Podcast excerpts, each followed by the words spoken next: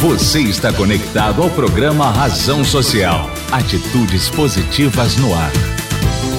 Olá, bom dia, bom dia. Olá, conectado, olá, conectada na 94 FM. Roquete Pinto, a rádio para compartilhar. 94 FM. Rádio para compartilhar. Eu sou Cadu Freitas e nós vamos juntos até às 9 horas no programa Razão Social Conectando Ideias. Você está conectado ao programa Razão Social. Atitudes positivas no ar. Aí, ó, tá na hora, hein? Tá na hora de você avisar a amiga, avisar ao amigo que o programa tá no ar. Aqui o protagonista é você. E você já sabe, esse espaço no rádio é seu, é meu, é nosso pra gente compartilhar boas ideias e com temas especiais todos os domingos aqui na Roquete Pinto, de 7 às 9 da manhã.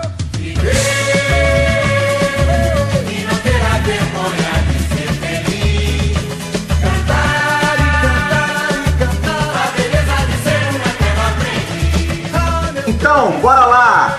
Vem, vem comigo! Cadu Freitas para mais uma edição do Razão Social e para a gente conhecer as nossas convidadas de hoje. Razão Social. Aqui o protagonista é você. 94 FM. Muito bem, nesse programa, mais uma vez, vocês sabem, a gente está gravando um programa em modo especial, cada um nas suas casas, e nesse dia especial, no domingo, Dia das Mães, uma data é, muito importante né, para todo mundo e que nesse momento a gente percebe que é também importante a gente estar no afastamento né, social. Então, as mamães, todas, um carinho especial aqui do Razão Social, da nossa produção, e a gente sabe que isso vai passar, mas o mais importante é cada um ficar nas suas casas e se resguardar. E se for para sair, saia de máscara. Muito bem, o nosso programa de hoje tem três convidadas, são guerreiras, cada uma na sua área, são educadoras, são pessoas que lidam aí com a inclusão social e vou apresentá-las então. Uma já participou do nosso programa no YouTube, no canal no YouTube, que é a Tereza Stengel, fundadora da ONG One by One. Tudo bem, Tereza? Bom dia. Bom dia, Cadu. Tudo bem, todo mundo? Tudo bem. Agora vocês perceberam que o sotaque da Tereza, eu sempre falo, né? É um sotaque um pouco diferente, porque ela é uma carioca argentina uma argentina carioca, hein, Tereza? É verdade. Estou aqui no Brasil há 23 anos. O sotaque não vai melhorar. não vai melhorar, já não tem jeito. Mas eu falo, me comunico, as pessoas riem e a gente vai levando. É importante muito... trabalhar e comunicar-se. É isso aí, Tereza, muito bem. Apresentando a nossa segunda convidada também, ela, professora, ela tem uma paciência comigo danada, é, e ela né, é professora de meditação. Estou falando da Beth Siqueira, que é professora de meditação transcendental, a gente vai entender um pouquinho é, lá no núcleo de Copacabana. Beth, tudo bem? Bom dia. Bom dia, querido Cadu. Uma honra estar aqui com você, novamente aceitar o seu convite, dessa vez na Rádio Roquete Pinto, né? Parabéns por esse teu trabalho, esse teu desempenho, esse trabalho maravilhoso que você faz. Muito obrigada. E estou participando com mulheres incríveis aqui, a Clarice, a Tereza, e um beijo para vocês. Boa, boa, Beth. E também, então, já apresentaram também a Clarissa Bandeira de Melo, psicóloga, e cada uma delas tem uma peculiaridade. Eu vou depois, a gente vai agora já já abrir para elas, mas eu vou dar um bom dia para Clarissa também. Tudo bem, Clarissa? Bom dia, bom dia a todos. Né, um feliz Dia das Mães para as mães que estão ouvindo a gente. Queria agradecer muito esse convite e dizer o quanto é importante a gente estar aqui para falar um pouquinho de inclusão, maternidade e uh, trazer um pouco também de conforto para as pessoas nesse momento difícil, né? É verdade, toda razão, Clarice. Então, é o seguinte, o programa tá, tá no ar, tá aberto para a gente começar a ouvir vocês e queria então perguntar, começar com a Tereza pela ordem, né? E vou perguntar para a Tereza o seguinte, Tereza, conta para mim por que, que você está no Razão Social? O que, que você faz dessa vida, Tereza? Vamos lá. Então, é, a, eu tenho um filho especial e eu tive a oportunidade de me preparar, de estudar, para tentar dar-lhe eh, um melhor uh, conforto, a melhor estimulação. Eu fui professora há muitos anos, eu falo que fui professora em outra vida, eh, mas eh, preparar-me para ajudar a desenvolver ou estimular o 100% da capacidade dele. E à medida que fui estudando, eh, fui percebendo a necessidade de eh, passar esse conhecimento para outras pessoas que não tinham a mesma possibilidade de estudar e de aprender muitas coisas muito importantes para nossos filhos, não? Então, eh, foi assim como nasceu a ideia de fazer pequenos grupos com as mães de, de crianças especiais para eh, compartilhar eh, enseñarnos, ayudarnos, apoyarnos e, eh, sobretudo, uma criança que não tem uma cadeira de roda não tem como sair de casa, não tem como ser parte da sociedade. Então, One by One começou comprando as cadeiras de roda eh, para realmente conseguir uma inclusão social. E depois foi desenvolvendo-se com todos os projetos que temos hoje, não? E não são poucos, né, Tereza? São vários projetos que você vai contar ao longo do programa também para gente, né? Isso, isso. Bacana. Bom, dona Elizabeth Siqueira. A dona Elizabeth é professora de meditação transcendental e eu queria que você falasse um pouquinho desse trabalho, do que que... Como é que a gente pode resumir um trabalho tão gigantesco, tão secular, né, Beth? Que é a meditação transcendental você falasse para a gente, então, um pouquinho desse teu trabalho, que num momento como esse, que está todo mundo em casa, ansiedade aí a flor da pele, né? Cada um precisando um reconfortar o outro, mas a meditação também tem sido usada muito para a gente controlar todo esse é, cenário que a gente vive hoje. Então, fala um pouquinho para a gente, Beth. Então, Cadu, é, você sabe, né? Porque você aprendeu a técnica, você fez o curso comigo, então você experimentou um pouco do, do muito que essa técnica pode fazer por nós, que é como se a gente estivesse voltando para casa, um lugar seguro, confortável dentro da gente, como se a gente estivesse sendo conduzido pela mãe para voltar para casa, é voltar a atenção para dentro de nós, tirar a atenção da gente dessa atividade muito superficial, com muita preocupação do que eu tenho que fazer, e será que vai demorar muito essa pandemia, e será que eu vou me manter no meu emprego, e será que eu vou suportar estar em casa por mais tempo, e que aí começa a aparecer todas as dificuldades e angústias, e inseguranças e medo, então, e alguns que moram sozinhos, aquele sentimento de solidão, e tudo isso é porque a pessoa já tem muito estresse no sistema nervoso, né? Então, essa técnica ela é um antídoto para o estresse, uma técnica muito fácil.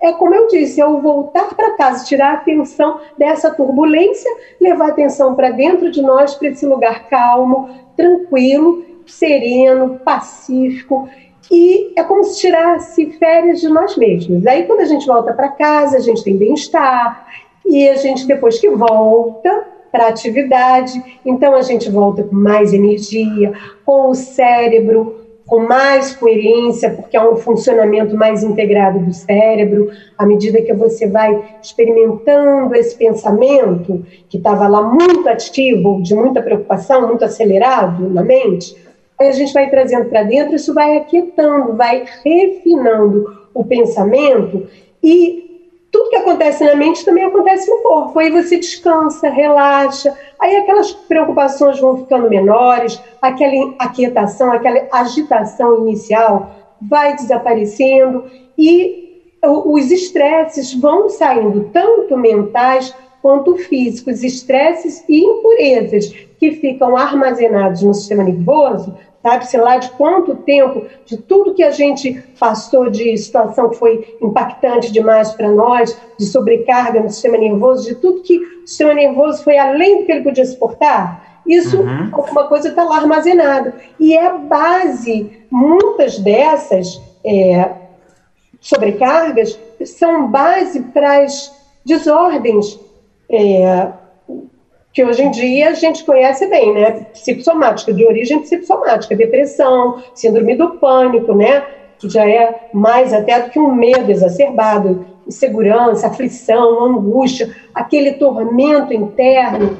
E a, a, a medicação às vezes não resolve isso. Medicação, falei uhum. remédio que, que ajuda as pessoas, mas remédio é para remediar, é uma coisa pontual. E também tem efeitos colaterais negativos. A meditação não. Ela é simples, natural, sem esforço. Voltar para casa, sabe? Muito bem. E, e, e, eu vou dizer o seguinte, vou fazer um testemunho aqui, hein, Beth? Porque é, eu desafiei a Beth, Clarissa, Tereza, é, quem está acompanhando a gente aqui na 94 FM no Razão Social, eu sou um cara hiperativo. E a gente vai ter uma outra moça aqui que vai falar sobre isso daqui a pouquinho, né? E eu desafiei a Beth na ocasião. Eu falei assim, Beth, já tentei de tudo, todos os tipos de meditação, floral, etc, etc.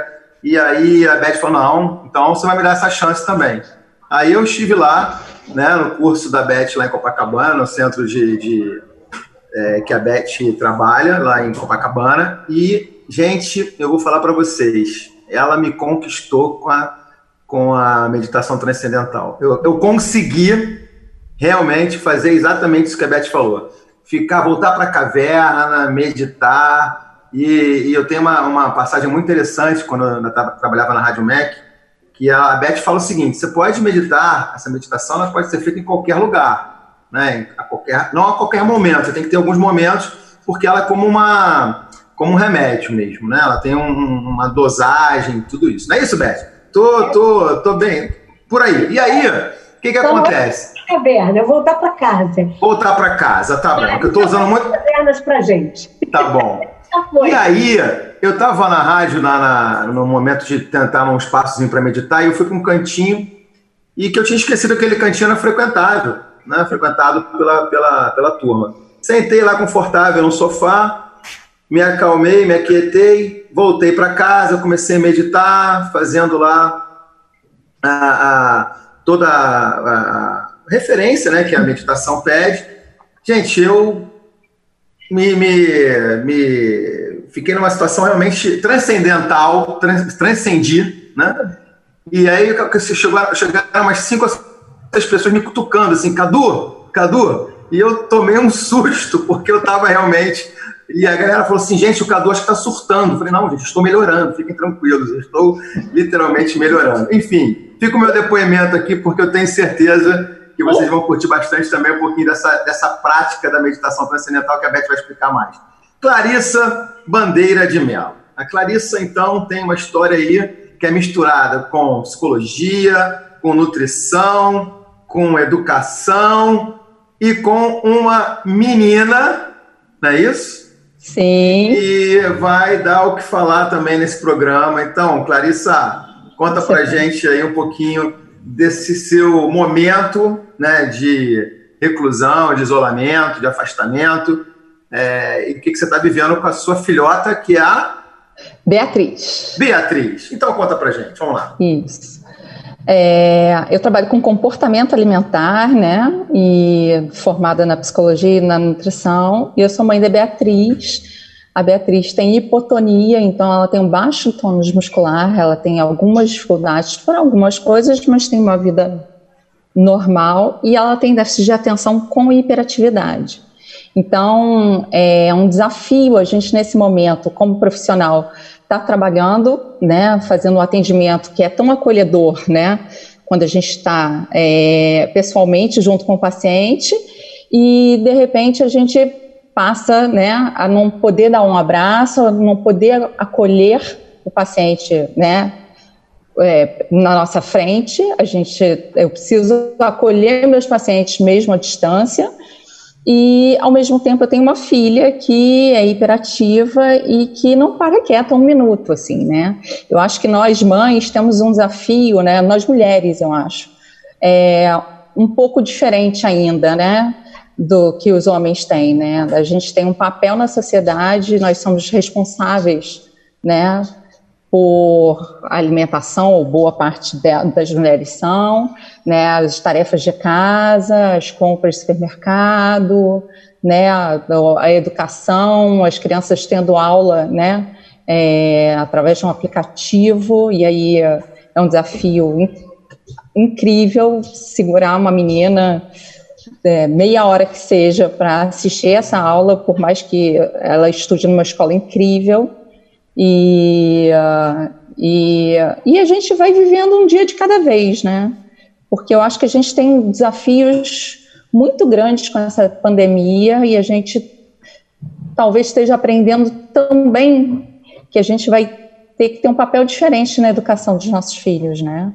Esse tempo que a gente fica, vai ficar no isolamento, nós somos os professores deles, né? E é um papel que a gente não estava acostumado a ter. É, é um é. grande desafio. E, bom, enfim, e a Beatriz agora, essa, essa tua é, convivência com ela, está te trazendo alguma inspiração? Fala um pouquinho para a gente sobre isso, nesse dia a dia também, agora de professora, mãe nutricionista, trabalhadora, remota, enfim, tudo isso, Clarice. Estou dando aula até de flauta. Ótimo isso. é, não tá fácil para ninguém. Não tá fácil para ninguém, né? Muito bem.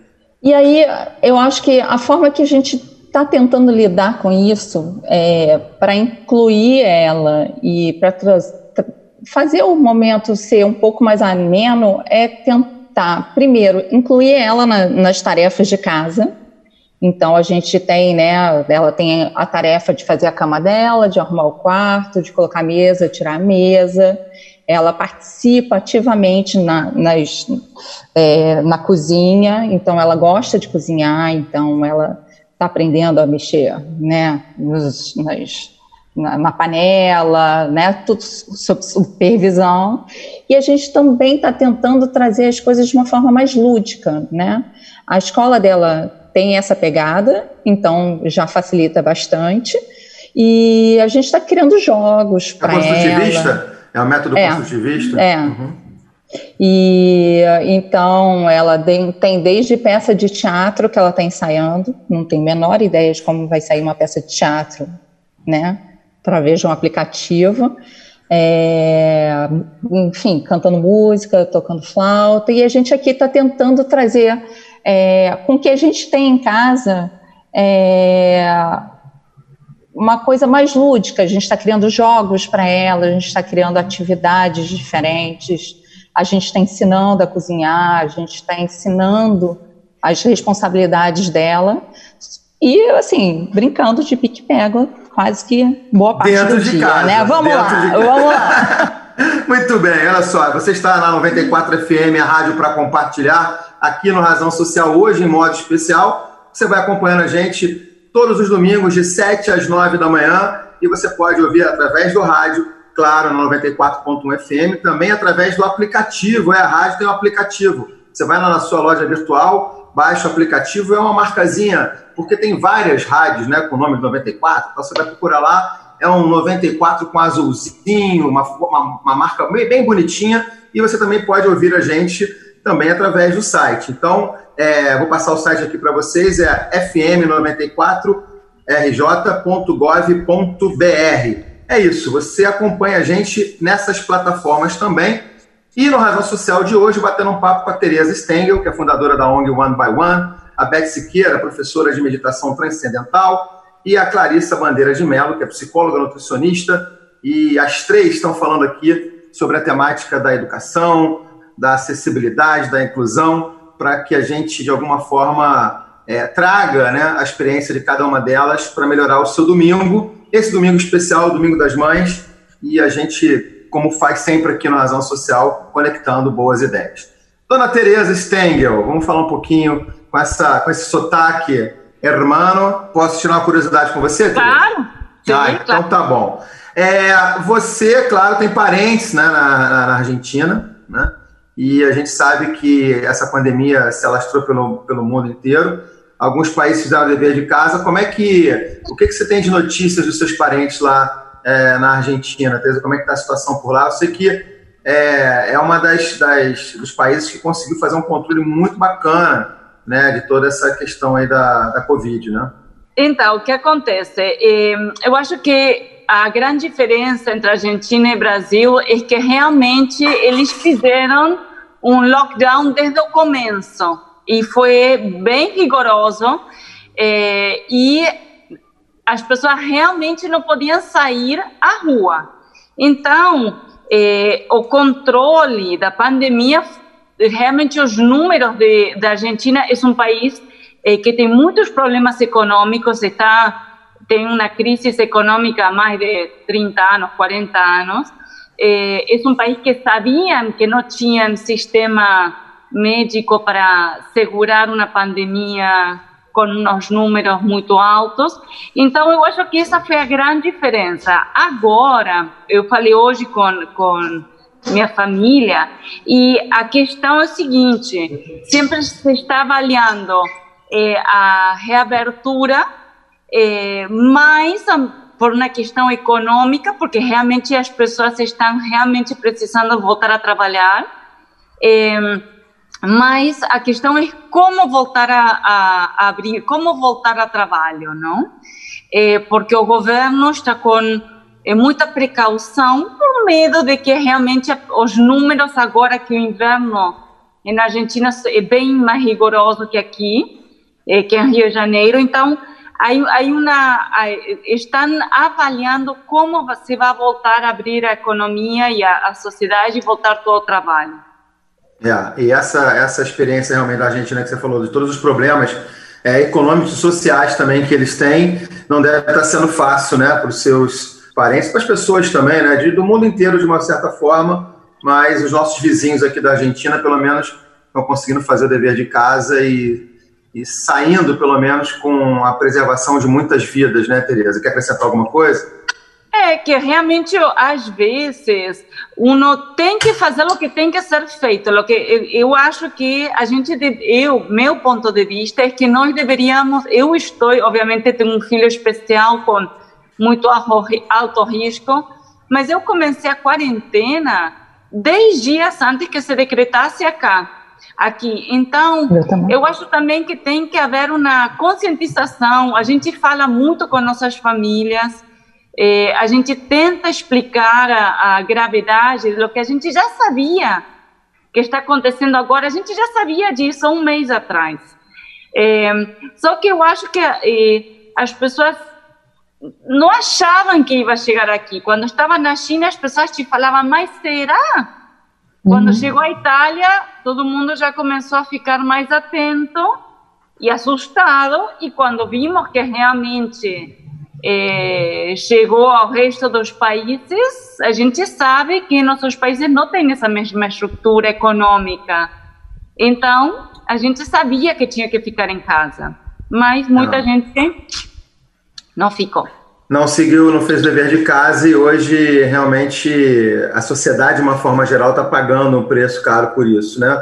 É, o, o, Tereza, fala um pouquinho mais para gente, quer dizer, do seu filhote, você tem que dizer o nome dele, você não falou o nome do nosso filhote ah. querido também. Então, Nicolas hoje tem 24 anos, eh, nasceu com mielomeningocele, que é uma espina bífida um, e tem paralisia cerebral. Ele é muito pequeno, tem, pesa só 22 quilos, é bem, bem magrinho e é o dono da sonrisa mais linda é a coisa mais maravilhosa, sempre está de bom humor, sempre topa fazer qualquer bagunça que a mãe propõe, é, e a mãe propõe bastante. Então, eu acho que ele foi o. Eu sempre falo, minha musa inspiradora, porque ele me levou, à medida que uno vai entendendo qual é a problemática de nossos filhos, eu tenho certeza que Clarice também é, foi descobrindo muitas outras coisas uhum. além da, de seus estudos, não? Você vai entendendo a problemática e a necessidade de passar é, o conhecimento para as outras mães. Nesse, então, nós, é, basicamente, o trabalho de One by One é mobilidade através da cadeira de roda, que são feitas à medida, é, com, porque uma cadeira de roda é como um tênis específico. Tem tênis de corrida, de caminhada, de escalada, de agora tem de tudo, de uhum. bicicleta é, e uma cadeira de rodas igual. Cada um de nós precisa um tipo de cadeira especial e se a gente tem escoliose, é, precisa uma adaptação ainda maior. É, e à medida que fomos entendendo a problemática de, da família toda, a gente percebeu que se a gente não eh, entrava fortemente com estimulação e com educação forte de português, de matemática e toda a parte de tecnologia, eh, realmente nossas crianças nunca iam a realmente serem inseridas na sociedade. Então, ah, nos últimos anos, nos últimos três anos, a gente tem investido muito em ensinar as nossas mães a ensinar a seus filhos. Eu, eu escuto muito as mães e a problemática de, de, das crianças estar sem escola, não? Eu, durante muitos anos, eu fiz educação em casa com Nicolás, eh, que hoje tem 24, e com Andrés, meu segundo filho, que não foi à escola até bem tarde. Ele, ele foi à escola só com seis anos, não? E eu ensinei ele a ler em inglês, português ou portunhol, na, alguma coisa parecida, e em espanhol, eh, porque são as línguas que a gente falava em casa. E, eh, obviamente, de, com 19 anos, é um adolescente com todas essas problemáticas, mas quando você ensina e estimula durante os primeiros sete anos de vida, as crianças são esponjas. Então, se você consegue criar essa curiosidade por a aprendizagem, essa curiosidade por saber da, de natureza, de por que as nuvens se mexem, por que a, a, a, as ondas do mar vão e voltam, enfim. Agora, as crianças têm muito acesso ao Google, mas essa coisa de ensinar e perguntar às crianças por que você acha que as nuvens se mexem? Por que você acha que é, que acontece com o sol quando a gente não vê mais ele? Enfim, são pequenas perguntas que é, é um trabalho danado, porque eu me dediquei durante muitos anos. O homeschooling, que em outras partes do mundo é mais, mais comum, para mim foi um desafio, porque eu nunca havia feito isso. Mas foi um, uma etapa de minha vida onde eu aprendi muito, muito, e onde eles aprenderam muito, e onde você deixa a base da intelectualidade já formada. E eu acho que através de One by One, a gente percebe que isso é o que a gente precisa fazer, estimular, investir em educação, para que essas crianças que a gente recebe com um ano, quando tem 17, 18 anos, realmente conseguimos inseri-los no mercado de trabalho eh, de uma forma eh, de igual a igual ou até melhor preparados que as crianças eh, normais ou sem problemas neurológicos e, e com mais vantagens físicas, digamos, não? É verdade. Bom, essa foi a Teresa Stengel que é fundadora da, da ONG One by One, mãe do Nicolas, e ela contou um pouquinho da história dela, e vai voltar aqui para contar mais um pouquinho. Agora eu vou usar agora a nossa professora de meditação, a Beth Siqueira, para ela falar um pouquinho, né? Você viu que a Clarissa falou de uma da Bia hiperativa, a, a Tereza contou aqui os desafios que ela tem, né, com crianças com alguma deficiência. Beth, o que, que a, a meditação transcendental também atua nessas, nessas áreas e que pode ajudar também nesse momento, tanto a Clarissa quanto a Tereza? Eu sei que a pegada da, da, da meditação transcendental é muito mais complexa e tal. Mas a Beth tem uma didática maravilhosa, ela consegue instigar a gente a pesquisar, a entender e então é com você, Beth. Conta um pouquinho para a gente o que, que, você, que, você, ouviu até agora e o que, que você pode conectar a partir daqui com a gente no Razão Social. Vamos lá. Tá ótimo, Cadu. Então, é, porque o, o Brasil é o país assim mais ansioso do mundo, né? E, e a depressão, é, muita gente, é o mal do século, muita gente tem relatado que está com depressão, síndrome do pânico, e agora com isolamento social, as pessoas, algumas estão se sentindo muito solitárias, outros com dificuldade de relacionamentos. Bom, enfim, eu tenho feito é, meus encontros, você sabe, né, com os alunos, online e tal, e alguns têm falado comigo a respeito. A, nossa técnica, ela é um antídoto para o estresse que o estresse está na base de todas essas, essas desordens, né, esses distúrbios emocionais e, e, reflete no comportamento e no relacionamento. Né? Então, é, é basicamente levar essa experiência da transcendência, que é para adolescentes e jovens, é para todos. Eu tenho alunos de 5 a, a 92 anos, né? Então, eu estou mais perto para qual? Dos 5 ou do 92? Segue, desculpa. Foi, é, eu perco a piada, eu perco a professora, mas não perco a piada. Vai lá. Então, dos 5 aos 92, é isso, Beth? É, porque ele é muito fácil, então é para todos, né? É uma técnica para autodesenvolvimento. E, e conforme, como eu disse, a gente vai, vai voltando para casa, que vai dando esse descanso na mente e no corpo, não é um descanso comum, é um estado de repouso em alerta que foi pesquisado por muitos cientistas, chamou atenção inclusive de prêmios Nobel. E conforme a gente vai experimentando pensamento nesses níveis mais refinados, a percepção se expande, porque a gente está mergulhando em direção ao campo da percepção ilimitada. Esse campo autorreferente dentro de nós, que é o campo puro da consciência. Então, é uma educação baseada na consciência.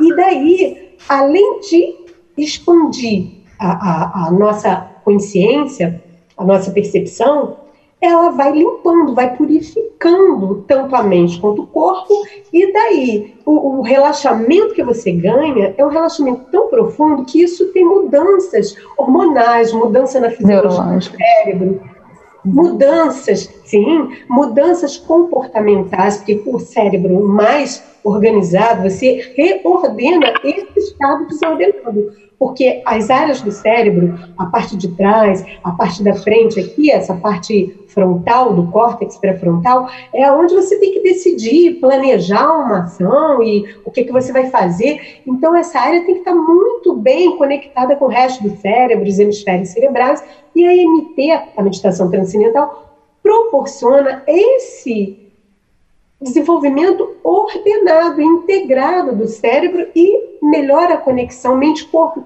porque tem, tudo está no cérebro, né? O cérebro coordena tudo. E se ele não estiver muito bem coordenado, a gente tem centros de audição, de visão, de, de é, memória, atividade física, atividade sensorial, muita coisa no cérebro. Então, e, e tem uma parte do cérebro que é a parte mais primitiva, que é a parte mais elevada, né? E, ela fica lá um pouquinho depois da parte central, um pouquinho mais para trás, que é a amígdala do cérebro, o centro do medo e da resposta luta e fuga, né? Então, é, quando a pessoa está muito ansiosa, muito preocupada com todos esses questionamentos, essa situação que a gente está vivendo, muito desafiadora, essa área da amígdala do cérebro fica muito estimulada. E se uma área do cérebro toma conta e fica muito estimulada, a pessoa fica escrava dessa área, que na verdade ela, ela tem uma função específica de nos proteger, dar um sinal de alarme, para a gente se proteger de um perigo, de uma ameaça.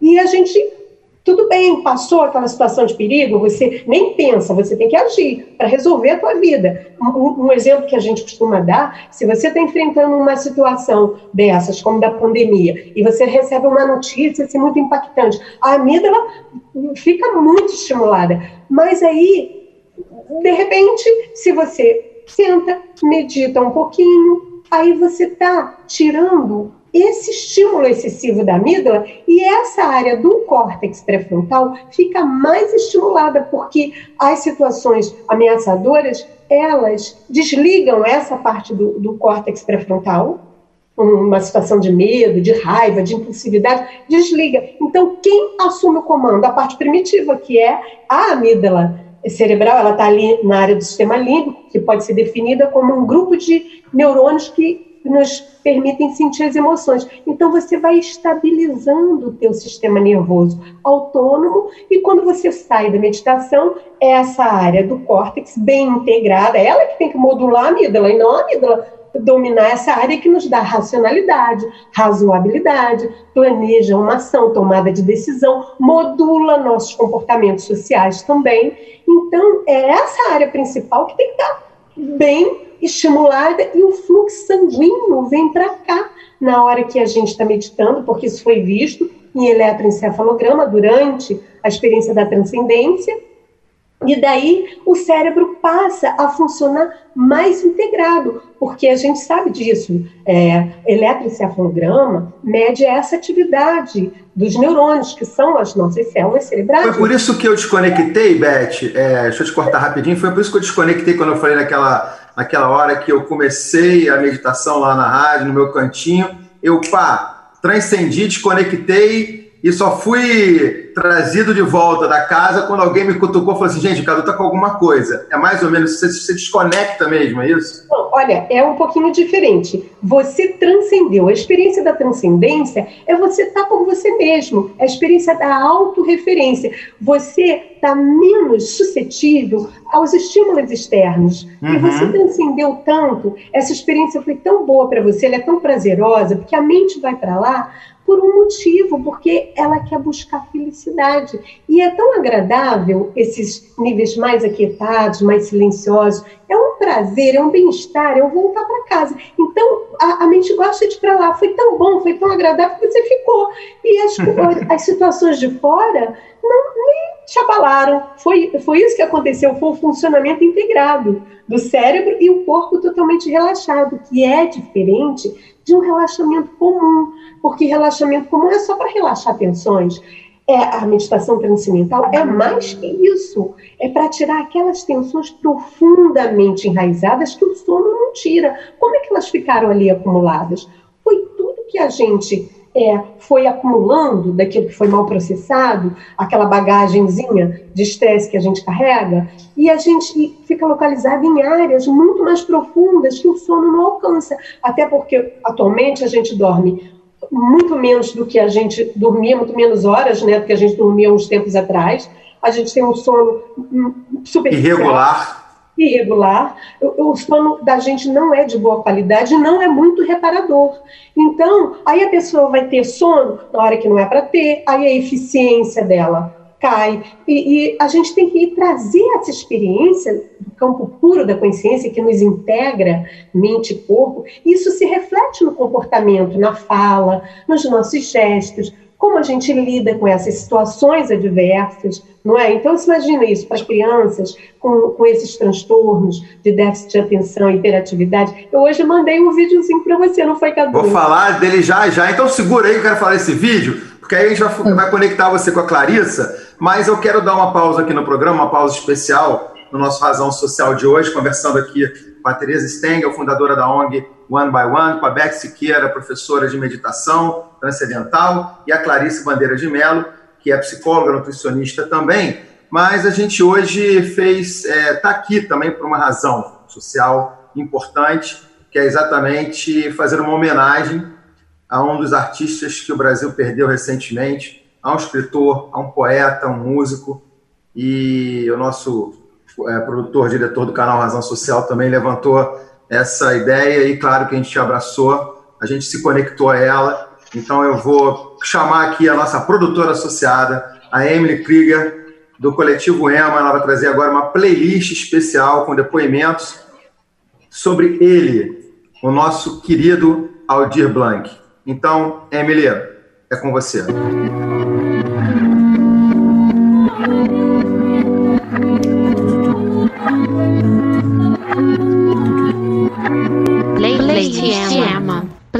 Playlist Emma. O meu maior orgulho é ser compositor popular.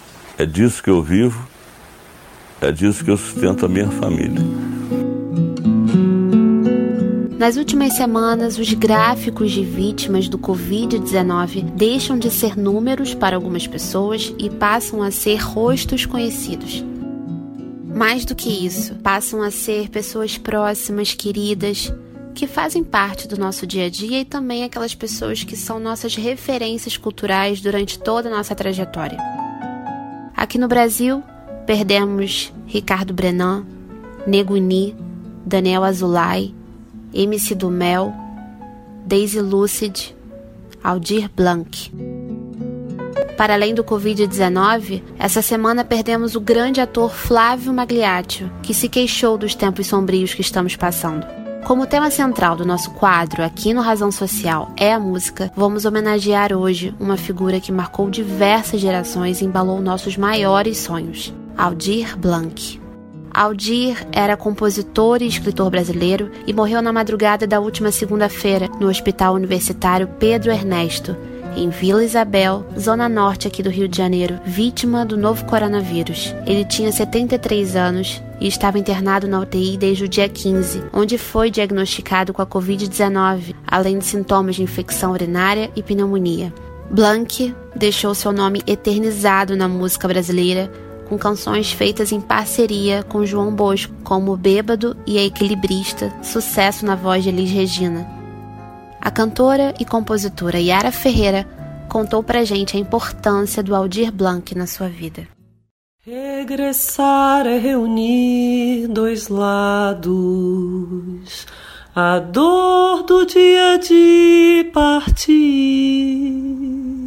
com seus fios enredados na alegria de sentir que a velha mágoa é moça temporã. Seu belo noivo é o amanhã.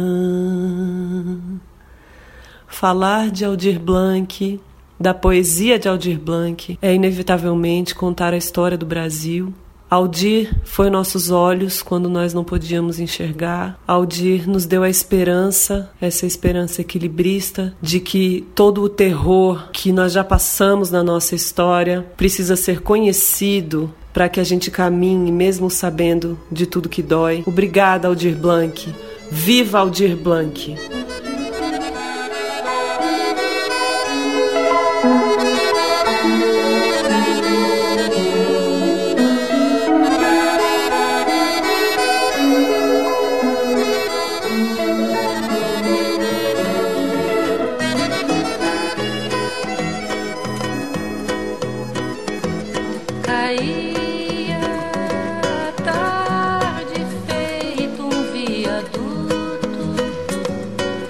bêbado trajando luz.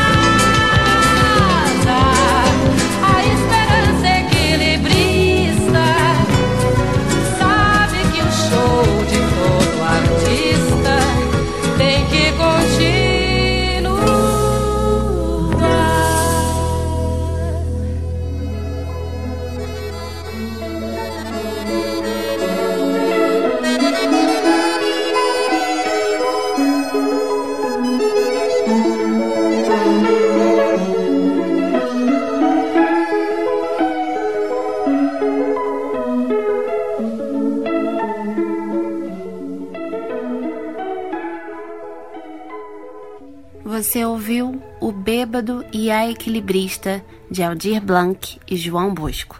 Eu volto com mais homenagem ao Aldir Blanc aqui no Razão Social, no segundo bloco.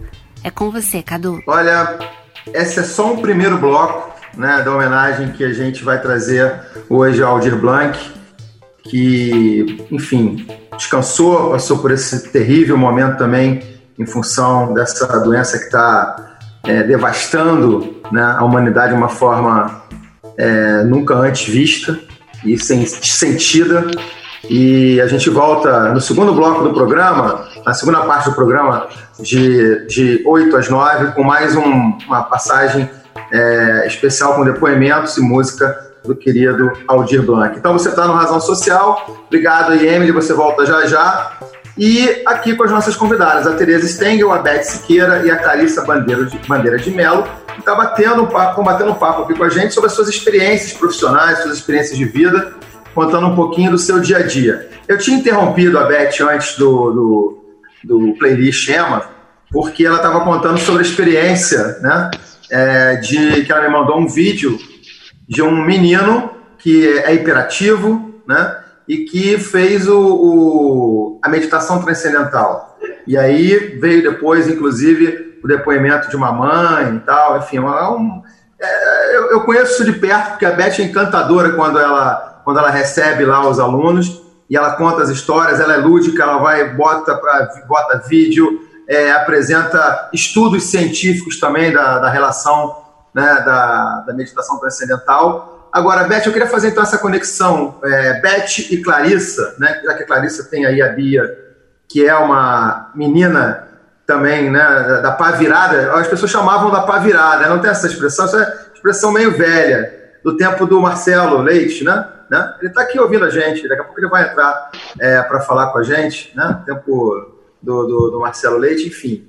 Então, queria que você conectasse, que você conectasse, Beth, com a Clarissa, para falar um pouquinho é, dessa experiência que você passou do vídeo. Depois você pode passar o vídeo para ela também, não tem problema nenhum, não. Clarice, depois eu vou te passar o vídeo, que ele é muito legal. O Cadu tinha me dito que você tinha uma filhinha, né, com transtorno de déficit de atenção e hiperatividade, o TDAH. E aí eu lembrei, eu falei que legal, tem, tem um trabalho tão bom com a meditação transcendental em escolas que o rendimento escolar não, não é muito bom, não é porque eles não são inteligentes, eles são muito inteligentes. Uhum é porque eles são muito dispersivos, eles são distraídos e, e só se interessam por aquilo que chama a atenção deles. Aí eles, é, é, foco total, hiperfoco. Mas para aquilo que não atrai, fica no mundo da lua, não é? E às vezes isso é confundido com doença. Não é doença, falta de foco não é doença. É uma questão de disciplina. E aí a criança, quando começa a tomar uns tais de uns remédios que, que médico receita, psicólogo não prescreve, né? Mas médicos, eu, eu trabalho com médicos, eu sei que o remédio às vezes é importante, mas eu alerto para esses casos que o uso prolongado, remédio é para remediar, é para algo pontual, porque ele ajuda para algumas coisas, ajusta, não é, para algumas coisas, mas ele causa desequilíbrio em outras e tem efeitos colaterais negativos no uso prolongado. Então, é, esse vídeo são algumas crianças, acho que umas cinco crianças, antes de praticar meditação transcendental e três meses depois, uhum. eles foram falar eles mesmo, criança você sabe, né, Clarice? Criança não mente, não tem essa de mentir para agradar. Criança fala a verdade mesmo. Então eles foram entrevistados como que eles estavam se sentindo após três meses com a prática regular. Então antes eles foram super sinceros. Teve um deles que disse assim, ah, eu sou uma máquina de estresse o outro dizia que não conseguia parar, ficar quieto, se mexer, para fazer dever de casa, que ele era brigão, que ele era super estressado. Ele brigava com os amigos, ele brigava na escola, ele brigava com os pais, ele ficava frustrado porque não conseguia fazer dever de casa, o, o foco não era bom. Eu não sei se a, se a sua filhinha é assim, a Beatriz. É, a Beatriz é assim, a gente medita antes de dormir, é, umas práticas de mindful, mindfulness de três minutos no máximo uhum. e ajuda demais, né? E, mas ela é assim mesmo. Qual é a idade? Qual é a idade? Ela tem nove anos. Pois é, porque na, a, a, nossa técnica, criança até essa idade, pratica cinco minutos. E uhum. a mindfulness é uma boa técnica, como as outras técnicas são, é para você praticar aquele objetivo que você quer alcançar, né? É um treinamento para a pessoa é, alcançar aquele objetivo.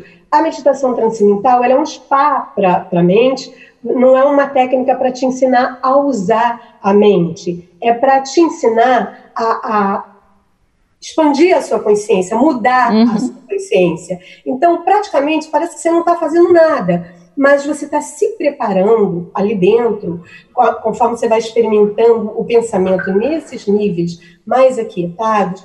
É, você não precisa forçar nada para ficar quieta.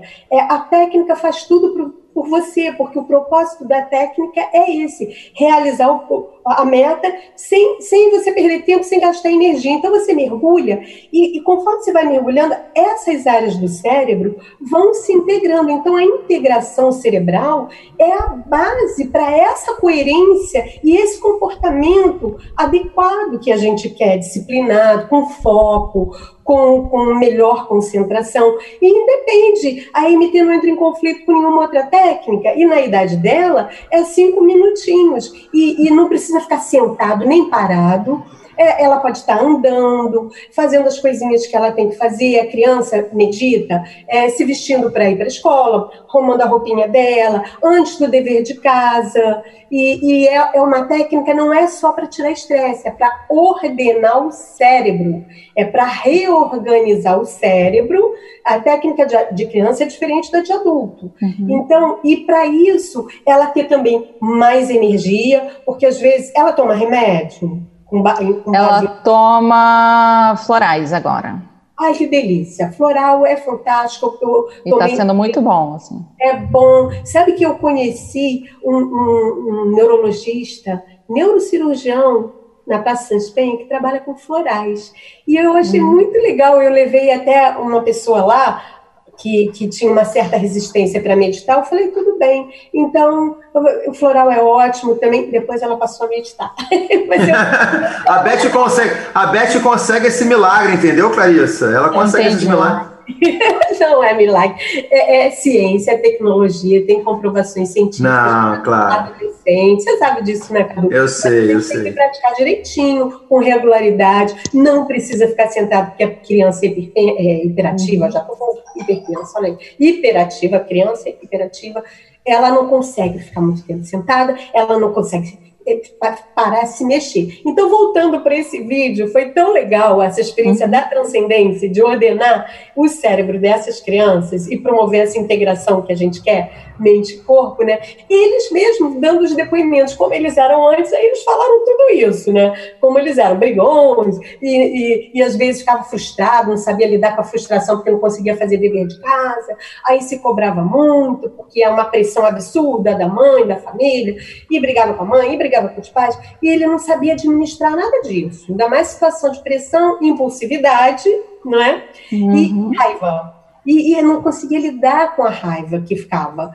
Daí passou três meses, aí tem o depoimento das crianças, da diretora da escola. Então ela eles começam a falar: olha, eu agora, eu tô assim, tô mais maduro, tenho um mais maduro, até porque eu não preciso também ficar forçando, nem lidar com a frustração. Eu sei que eu posso esperar um pouquinho, depois eu volto e concluo aquilo que eu não estava conseguindo, porque às vezes não consegue mesmo, fica dispersivo, né? Então, eles mesmo dando os depoimentos, acho a coisa mais linda. E no final, a professora diz: olha, a diferença é muito grande. Em três meses, é muito grande, é da água para o vinho, é um contraste, né? Então, porque são três meses muito rápido, né? O que, que são três meses? 90 dias, em 90 dias, em questão de dias, mas o efeito é imediato, o relaxamento é imediato e não é um relaxamento comum, é um relaxamento que tem mudança na fisiologia cerebral, mudanças hormonais,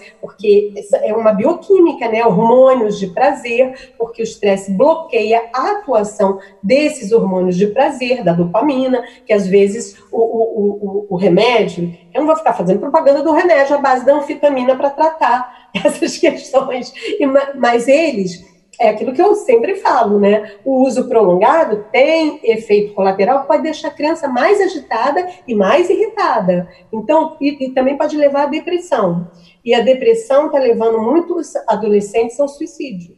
Então, tudo isso a gente tem que levar em consideração. Não é só o agora, tomar um remédio e o aqui e agora, que também é bom. Então, a MP, ela pode acrescentar o que as outras técnicas já fazem, pode melhorar o que as, as outras já fazem, que as outras são para desenvolver habilidades específicas. É um treinamento pra, específico, para aquele objetivo que você quer alcançar. A MP ela é, é, permite você usar a capacidade total, integrada do cérebro, para você estar tá numa posição melhor para desenvolver essas habilidades específicas que as outras técnicas têm esse objetivo. Então, ela não entra em conflito. É só você praticar a meditação transcendental na hora que é para praticar, não é? E se quiser continuar, que, e, e se a outra técnica está dando resultados positivos, tudo bem não entra em conflito, mas é o que a gente fala, a MT é uma técnica muito única no sentido de é, ser bem diferente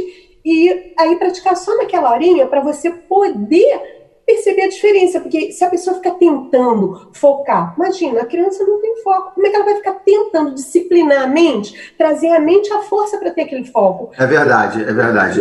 Sistema nervoso. Deixa eu segurar um pouquinho a Beth, porque a gente está chegando ao final do. Não, porque ela vai se empolgando, a gente vai ouvindo. Não, não dá nem para cortar, dá, Clarissa? Dá para cortar ela? Não dá, não dá. Não dá para cortar ela, Tereza? Não dá, a gente está ouvindo. Jeito nenhum. Nem um pouquinho. Acho...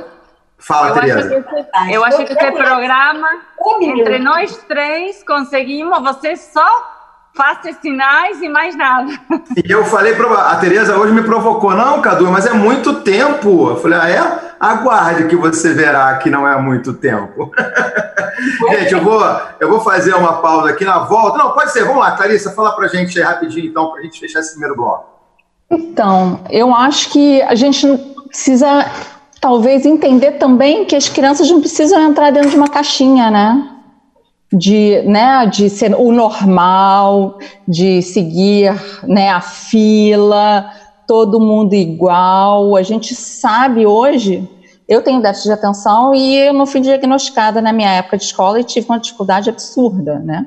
E hoje eu tenho uma filha que ela pode ter um mediador ajudando ela, ela tem a oportunidade de estudar numa escola que está totalmente fora da caixinha, ela pode ser ela mesma, né?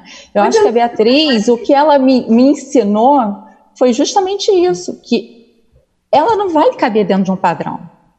Ela é única. E o quanto isso é difícil também da gente entender. Então, e respeitar. E eu acho que assim, é entender que as crianças são únicas, elas não precisam caber dentro de uma caixinha, elas precisam estar no lugar que é melhor para elas. Eu fiquei três anos esperando uma vaga numa escola para ela, que ela vai ter o tempo dela, ela demorou a ser alfabetizada, ela teve algumas dificuldades, apesar de to ter todos os profissionais, de ter os pais muito presentes, né, estimulando sempre ela mas ela tem o tempo dela, ela tem as atividades dela e ela não vai estar dentro de uma caixinha. A gente fala muito de um isolamento, a gente está vivendo, todo mundo está vivendo em isolamento. Só que a gente não para para pensar que essas meninas, essas crianças também estão isoladas. Né? Elas vivem em isolamento todo dia dentro da escola. A escola da minha filha, por mais que seja inclusiva, ela não é chamada as férias inteiras, ela não foi chamada para nenhuma. Nenhum passeio, nada. Então, tipo, ela está lidando com o isolamento muito bem, porque isso é o normal para ela. Razão Social. Apresentação Cadu Freitas. E o Razão Social de hoje está recebendo aqui para esse papo virtual a Teresa Stengel, que é fundadora da ONG One by One, a Beth Siqueira, professora de meditação transcendental do núcleo de Copacabana, e a Clarissa Bandeira de Mello, psicóloga nutricionista. Enfim, as três convidadas estão aqui desde as 7 horas da manhã. Ah, Cadu, mas eu perdi, não tem problema. Semana que vem você acorda mais cedo, chega mais cedo, às 7 da manhã, às 9 da manhã tem razão social aqui conectando ideias para trazer pautas positivas nesse momento que a gente também tem sofrido bastante, né? Com muita carga negativa, muita informação negativa, mas aqui a gente está para falar as coisas positivas. Bem, na parte anterior, no, no, no horário anterior, a gente estava falando aqui da questão da meditação transcendental, da, da, da, da Beth explicando como é que funcionava todo o sistema da, da, da meditação transcendental. No final do, do, do, primeiro bloco, a Clarice levantou né, a, a realidade que ela vive com a filha dela, que é uma criança hiperativa, que é a Bia, enfim. E aí eu chamo agora para esse papo a Tereza Stengel, que ela queria interagir um pouquinho agora com a Clarissa. E agora, meninas, o papo está aberto. Então, daqui a pouquinho eu vou chegar com outras situações aqui no programa. Vou perguntar os sonhos de vocês, vou perguntar qual é a razão social de vocês. Então, agora é o momento de vocês interagirem. E lembrando que a gente também tem hoje, daqui a pouquinho, um, mais um quadro com a Emily Krieger, com um playlist Emma, trazendo uma homenagem ao Aldir Blanc, que é a nossa missão hoje, nossa razão também do programa de hoje, homenagear o querido Aldir Blanc.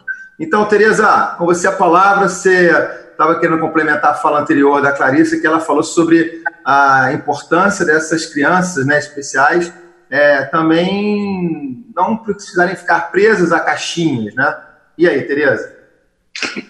Então, o que eu, eu queria comentar com Clarice é o seguinte: você falou de eh, como nossas crianças especiais ou as crianças que têm algum tipo de diferença terminam sendo eh, estando isoladas, que não é nós estamos aprendendo que esse isolamento social, mas que nossos filhos ou nossas crianças eh, vivem em um isolamento social. E a verdade é que eu venho lutando há muitos anos porque de verdade, quando é uma criança com uma dificuldade pequena é, ou pouco severa, é, até tem algumas escolas inclusivas, há um movimento da sociedade para incluir, que isso já é um primeiro passo muito importante. É, mas é, o que eu noto, e justo hoje, Dia das Mães, eu quero fazer uma reflexão sobre uhum. isso, é que nossas e crianças não têm espaços de verdade e, e que não são, são convidados para os aniversários quando são pequenos, mas à medida que vão crescendo e entram na adolescência, já as coisas mudam, não? E eu hoje, o outro dia estava falando, semana passada estava falando sobre as propagandas de revistas de televisão sobre o Dia das Mães. Eh, tem mulheres morenas, tem mulheres orientais, todas bonitas, todas absolutamente maravilhosas, com filhos perfeitos. Eu estou uhum. fazendo comillas, não? Eh, e não tem espaço aberto para quem é diferente da boca para fora tem. É tem muita propaganda que diz ser diferente é legal, bonitinho, mas de verdade não tem espaço, porque nenhuma marca de roupa quer realmente é, fazer um desfile de, de, de, de moda com crianças especiais. E essa é a nossa realidade. Não somos todos é, perfeitos, digamos, não? Então, um pouco essa reflexão: qual é o espaço de nossas mães? É, onde estão é, representadas é, elas é, esse dia hoje, não? E, e, eu vou ser muito sincera: nós temos mais de 1.100 mães é, que são um exemplo. São mulheres fortes, mulheres que não se abalam. Todo mundo se abala, mas que respiram fundo e encaram na vida o dia seguinte. É, Para mim são um exemplo, eu aprendo muito com elas, diariamente, não? Clarissa. Não, e, e essa é uma pauta muito importante, né? A gente, a minha filha estuda numa escola incrível, só que ao longo do tempo, é o que a Teresa falou, ela vai crescendo e ela começa a ser realmente muito mais diferente do que ela era antes. Né? E aí você começa a ver que todo mundo sai da escola e vai tomar um shopping, os pais com as crianças, e aí você não é convidada. E aí tem uma, outro dia teve uma festinha no Zoom que a menina, a, a aniversariante não deu autorização para ela entrar. Só para explicar, ô, ô, Clarissa, quem ah. não está acompanhando ainda a nova realidade, né? O Zoom é o que a gente está gravando hoje aqui o programa, né? Da 94 FM Razão Social, é um aplicativo, é um programa, né? Que você liga, linka, conecta as pessoas virtualmente. Então tem muita gente fazendo é, conferências, programas né, de interatividade e festas também infantis. Então a, a Bia não foi, não, não conseguiu ser convidada para uma festa virtual, até isso. Não, ela foi convidada dentro do grupo da turma, só que na hora de entrar precisa de uma autorização e ela não foi autorizada a entrar. E aí eu tomei a coragem pela primeira vez na minha vida de falar lá na turma, eu falei, olha, a Bia não foi autorizada a entrar, por isso que ela não entrou. E aí a mãe falou assim, não, deve ter tido alguma confusão, não sei o que aconteceu. Minha filha amanhã vai ligar para sua filha. E acabou não ligando, ela inventou uma outra questão e a gente sabe que não foi isso, gente. A realidade é essa.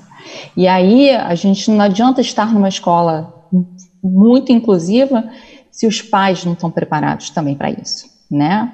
A escola da minha filha estudou o filho do Lázaro Ramos, da Isabela Garcia, de várias pessoas que têm, né? E já fizeram vários depoimentos sobre a exclusão dessas crianças também.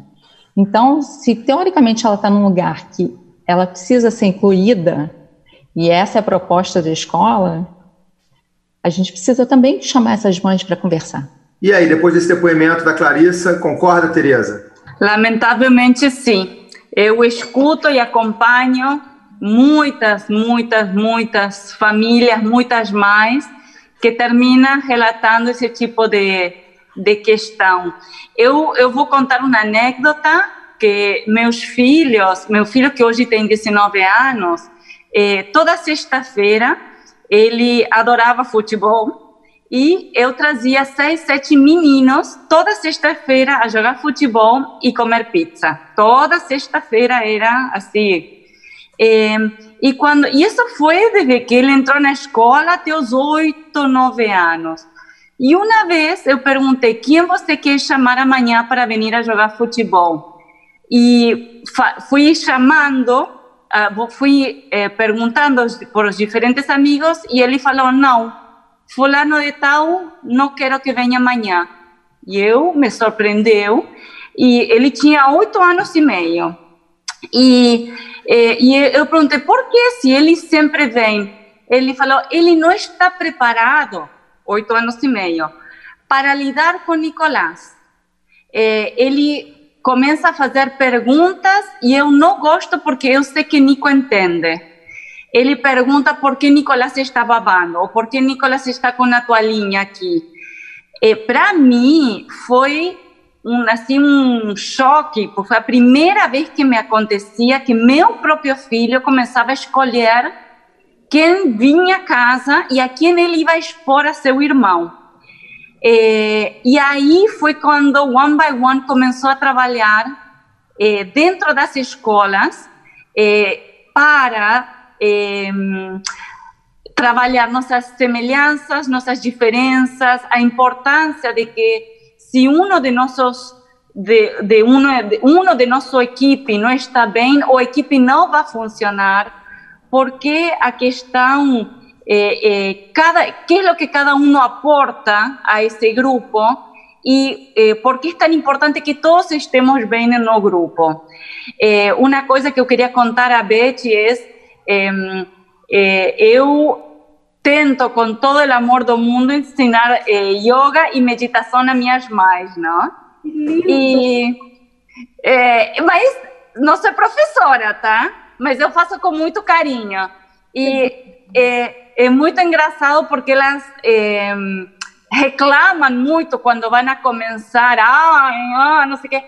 E depois desses 10 minutinhos de de se concentrar, de respirar, de ter um momento para elas, elas são outras pessoas e a tarde flui elas chegam super estressadas, com a semana toda em cima das costas, a realidade que não é fácil, a falta de transporte, a falta de, de inclusão social, a falta de, de tudo, BRT lotado, e elas saem felizes. Então, algum dia vamos te chamar e ter um privilégio de ter você.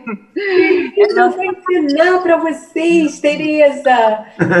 Tereza, vou ensinar saudação ao sol, que é isso, isso. corpo, que a gente fica às vezes muito parada, não tem tempo para se exercitar.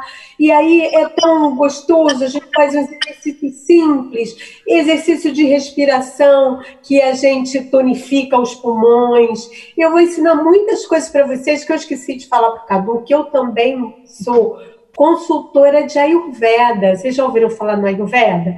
Então eu tenho muitas dicas boas para dar para vocês, assim, sabe? Para a gente, chazinhos calmantes, se a gente está com insônia, o que, que a gente pode tomar na hora de dormir, coisas simples, dicas simples para tirar, sabe, é, coisas tóxicas, que a gente fica, às vezes, com a, com a, mente cheia de notícia tóxica e preocupada e tanta negatividade e não pega no sono. Não sei se é o caso de vocês. Eu tenho, além da yoga, o, o exercício respiratório, posso fazer assim com o maior prazer e é só a gente combinar, tá bom? Pronto, fez uma conexão aqui, né, dona A, a Beth com a, com a Tereza e certamente com a Clarissa também. A Beth tinha levantado o dedo para fazer uma outra pergunta, alguma outra colocação também, não, Beth? Não, era, era na, ainda naquele contexto ali. O que eu queria falar, justamente quando a Tereza estava falando, abordou, e Clarissa concordou, da, da, dos filhos, né? Eu fiquei assim, eu tive até vontade de chorar, mas eu me segurei aqui, né? até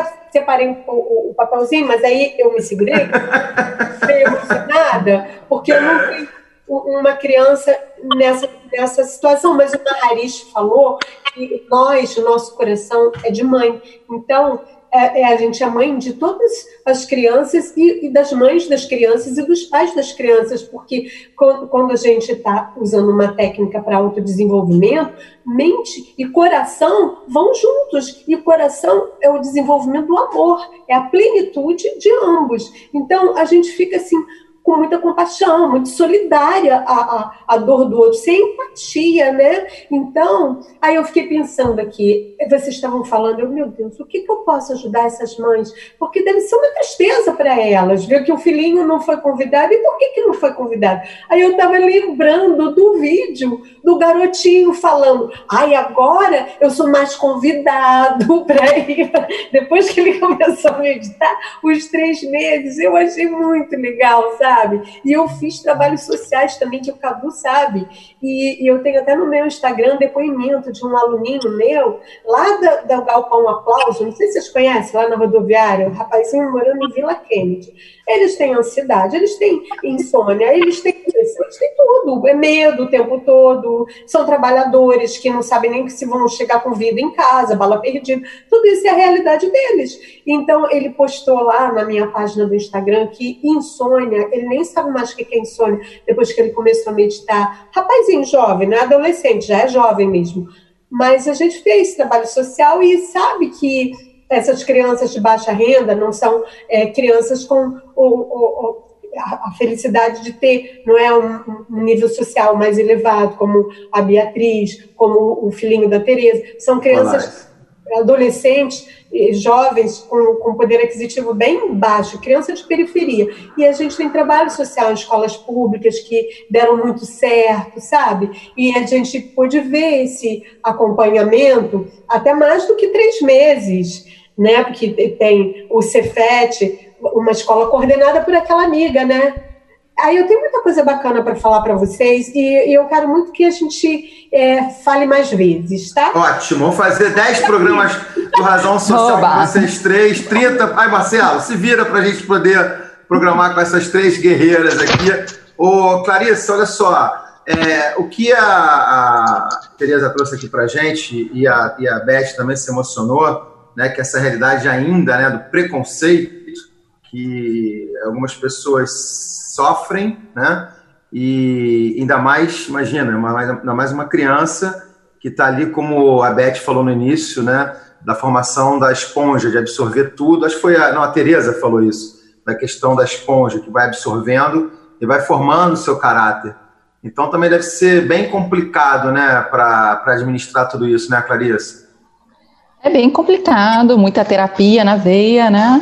E uh, o trabalho, o meu trabalho também fora, né, né, que não é trabalho, né, maternidade é o máximo. Não, não consigo imaginar minha vida sem, sem a Bia, mas eu trabalho com comportamento alimentar e eu trabalho com pessoas que são excluídas por causa do seu peso, né?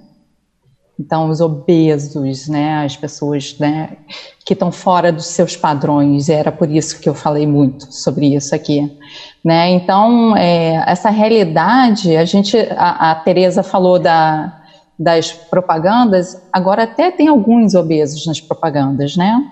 E a gente está começando a ter uma vozinha e a gente luta por isso há muito tempo, mas é, a gente precisa, eu acho que voltar para aquela história que eu falei, de sair das caixinhas, sabe? De entender que a gente não precisa viver dentro de um padrão, né? A gente está é, estudando agora num dos meus grupos de estudo a questão dos padrões, né? Ainda mais para as mulheres, as mulheres foram tem que seguir um padrão porque talvez em relação ao corpo, por exemplo, né? Porque é uma forma das mulheres ficarem o tempo inteiro pensando em peso, aparência, ter vergonha. E aí é uma forma de doutrinar as mulheres dentro de uma sociedade. Né? Muito bem. É então é a gente precisa entender que a gente precisa sair das caixinhas. E por que está todo mundo tão tenso dentro, nesse momento?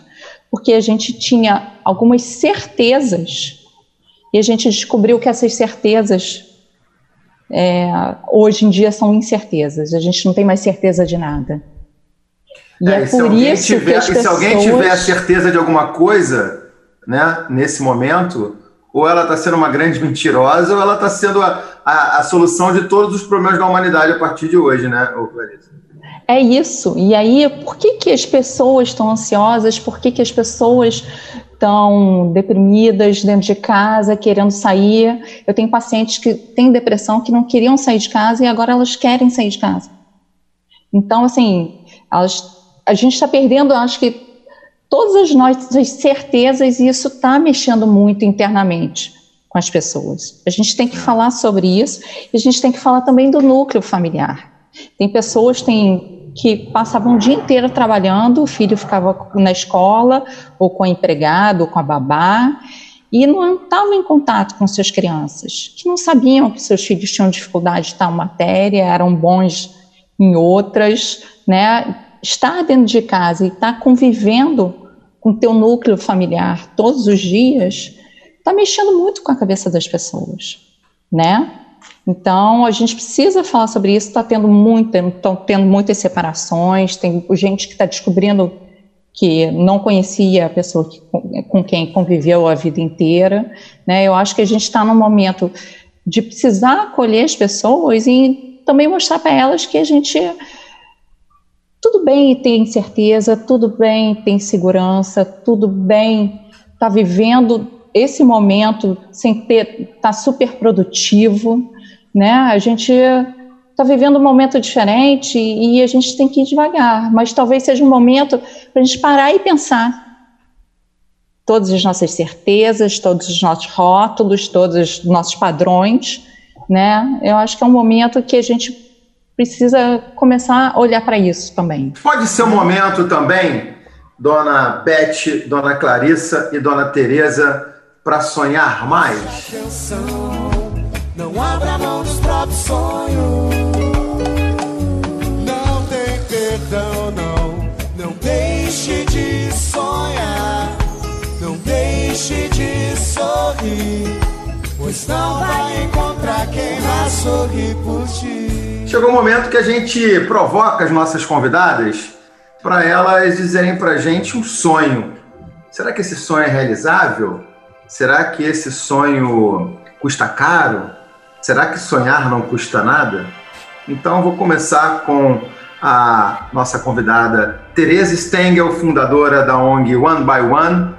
né? Ela com esse sotaque é, do, do, do, do, nosso vizinho aqui, da nossa vizinha argentina aqui, né, Tereza? Que o pessoal deve estar estranhando, eu vou falar mais um pouquinho sobre isso. A Tereza é artista plástica, está há mais de 20 anos no Brasil e é fundadora da ONG One by One, que trabalha aí com inclusão e com educação também e faz um trabalho belíssimo também, recolhendo, aliás, doando cadeiras de rodas adaptadas, mas também recolhendo lacres de, de latinha, tampinhas e tudo, e que é verdade, isso não é fake news, não.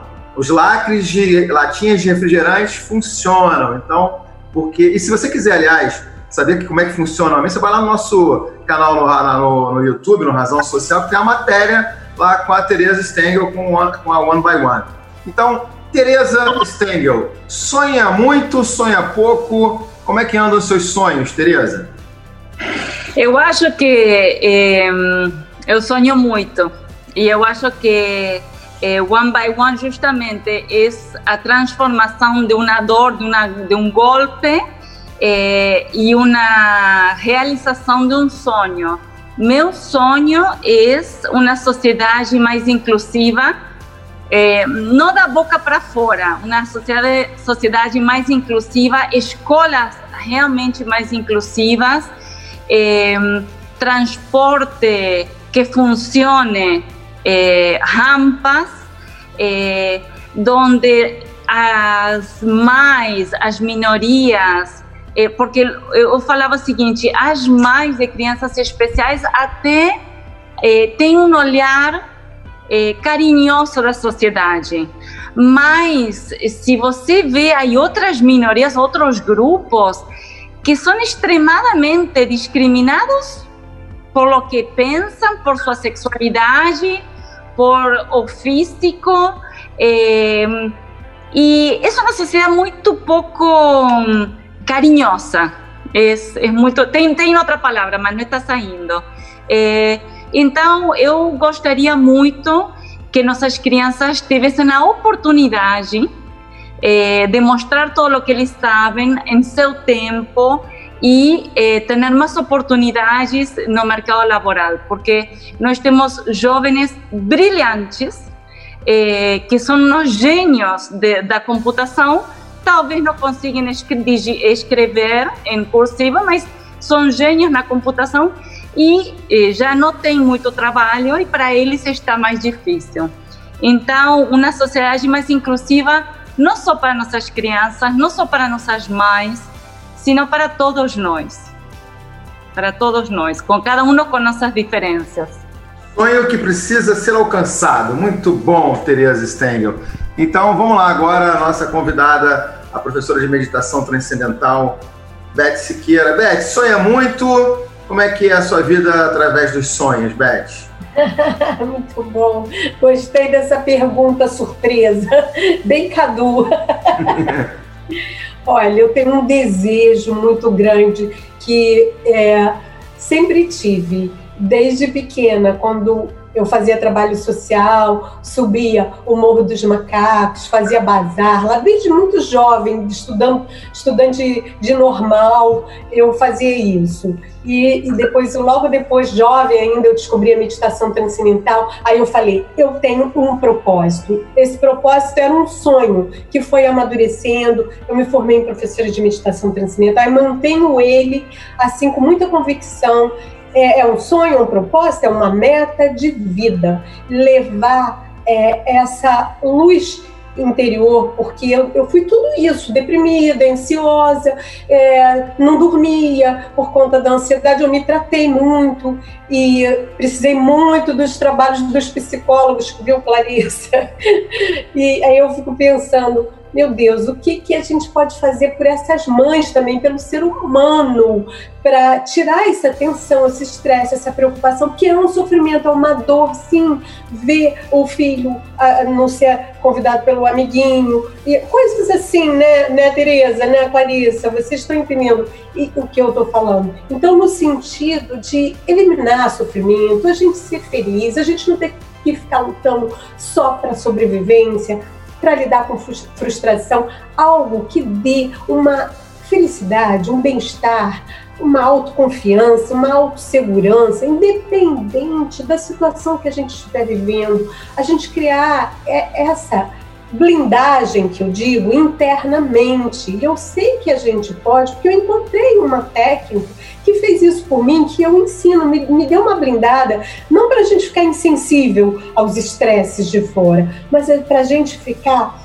com mais estabilidade emocional, menos suscetível. E isso depende de como a gente está internamente. Porque o estresse ele é uma bioquímica e isso pode ser mensurável. Então a gente está com mais hormônios de bem-estar e menos hormônios de estresse e a gente blindar, que é como medir essa blindagem. Porque quando a gente está muito é, estressado, muito vulnerável, a resistência da nossa pele é baixinha. E há mudanças na resistência da nossa pele quando a gente medita. Então, a gente aumenta a nossa resistência da pele aos estresses do, do outro, do meio ambiente e das circunstâncias que continuam sendo as mesmas, pode ser o que for, a mudança é nossa. Então, a gente fica mais resistente, neutraliza aqueles estresses que a gente está lá lá dentro, que é a base para a fraqueza, para o sofrimento. Então é isso, uma sociedade justa, de pessoas mais humanas, mais que entendem o outro, mais empáticas, mais felizes, porque a felicidade é a base da paz, pessoas mais pacíficas. Ah, juntão, juntando as lições da Tereza e da, da, e da Beth também, estou gostando de ver. Agora vamos ver o sonho da Clarissa, ver se também une, faz essa conexão aí, né, Clarissa? Vamos ver. Seu sonho, Clarissa. Não tem como ser diferente, né, Cadu? Eu acho que é, a sociedade, sabe, o meu sonho é que a gente tenha um mundo mais justo, com pessoas se respeitando mais, com pessoas que consigam acolher um pouco é, a dor dos outros, pessoas mais empáticas e é, que a gente saia do que a, a Teresa falou, né? É, do, do, discurso e que a gente vá para a prática, porque no discurso todo tudo é lindo, mas na prática a gente não vive essa realidade. Mais uma vez a Clarissa sendo assertiva, porque a prática, pois é, no papel tudo é bonito, né? No papel tudo é bonito, tudo é bonito no papel, mas quando a gente vai para o dia a dia a gente vê as complicações que acontecem. Atenção, não abra mão dos próprios sonhos. Perdão, não. Não deixe de sonhar. Não deixe de sorrir.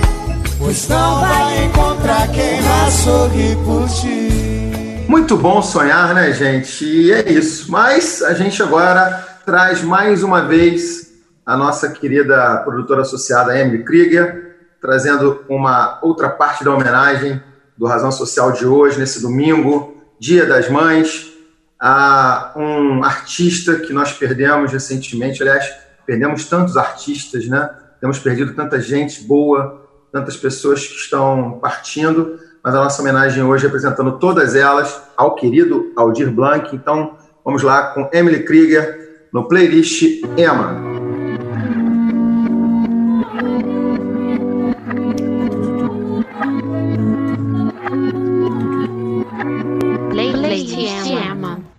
Playlist Emma. Jaime Vignoli. O Aldir, é, ele transcende aquilo que a gente já sabe quando a gente diz que ele é um patrimônio do Brasil. Né? Eu acho que ele é um patrimônio da arte universal, da poesia universal, da música como um todo. Não bastasse ser o escritor que ele foi, que ele é, que a obra dele está viva, estará viva sempre.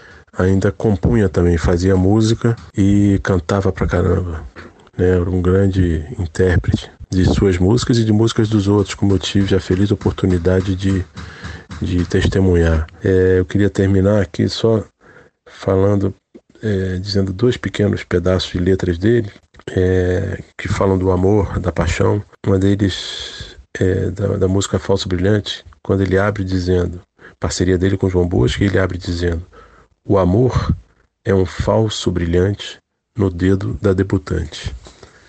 Só o Aldir Blanc para escrever isso. Ou então, no Gol Anulado, também parceria com João Bosco, ele diz: Eu aprendi que a alegria de quem está apaixonado é como a falsa euforia de um gol anulado.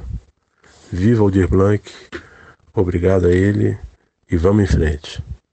Tiago Prata. Bom, o Aldir foi o grande letrista, o grande poeta, o grande cronista, o grande escritor do nosso povo, né?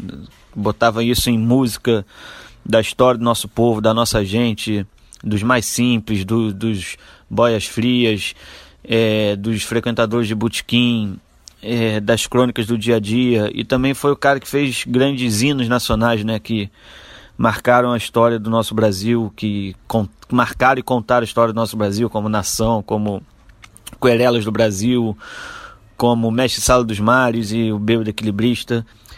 E a gente tentou fazer da forma que deu um, uma despedida, um gurufim, né, como se faz o, o velório, a despedida de, de pessoas da música, do samba principalmente. Então, a gente juntou durante quase 10 horas seguidas no ar, no, no Instagram, um ao vivo, se revezando com inúmeros amigos, familiares, muita choradeira, muita coisa boa aconteceu de lembrança dessa música. Foram mais de 93 músicas do Aldir que a gente tocou nessa saideira para ele, nessa despedida, nessa saideira para esse grande gênio brasileiro que foi Aldir Blanc. Então, muita saudade e muita coisa boa que ele nos deixou e vai ficar marcado na história. Viva Aldir! Mariana Baltar. Que o Aldir é um dos maiores nomes da nossa música, um dos grandes letristas, isso todo mundo já sabe, ou deveria saber. Mas que isso, a partida do Aldir deixa a gente assim, meio sem voz, porque as letras do Aldir diziam muito o que a gente quer dizer. Então é uma lacuna, um buraco, parece que alguém muito próximo partiu. Eu ouço Aldir desde muito pequena. Meus pais tinham muitos discos do João Bosco, da Elis. Depois, na adolescência, eu conheci a parceria do Aldir com Guinga. E várias dessas canções povoaram e povoam a minha vida de alguma forma desde então. Há alguns anos, há cinco ou seis anos, eu decidi procurar músicas inéditas, parcerias inéditas do Aldir. Achei algumas e decidi gravar um disco dedicado a ele, com inéditas e com regravações, junto com Água de Moringa. A escolha do repertório me, me fez mergulhar mais profundamente na obra do Aldir, nos livros, na biografia do Aldir. E eu passei a admirar esse cara ainda mais e acho que é um buraco que vai ficar.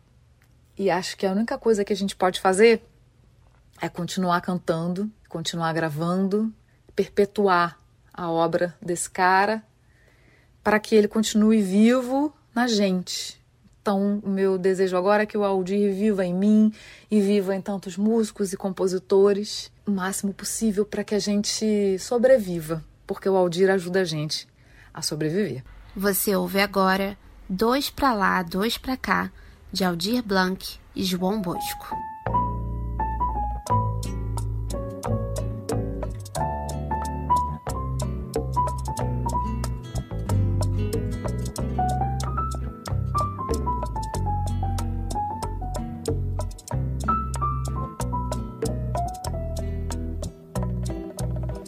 Sentindo frio em minha alma, te convidei pra dançar. A tua voz me acalmava. São dois pra lá, dois pra cá. Meu coração traiçoeiro batia mais que o bongô tremia mais que as maracas, descompassado de amor. Minha cabeça rodando, rodava mais que os casais. O teu perfume, gardenia, e não me perguntes mais a tua mão no pescoço, as tuas costas macias, por quanto tempo rondaram as minhas noites vazias? No dedo um falso brilhante, brincos iguais ao colar e a ponta de um torturante band-aid no calcanhar. Eu hoje me embriagando de uísque com guaraná. Ouvi tua voz murmurando: são dois pra lá, dois pra cá.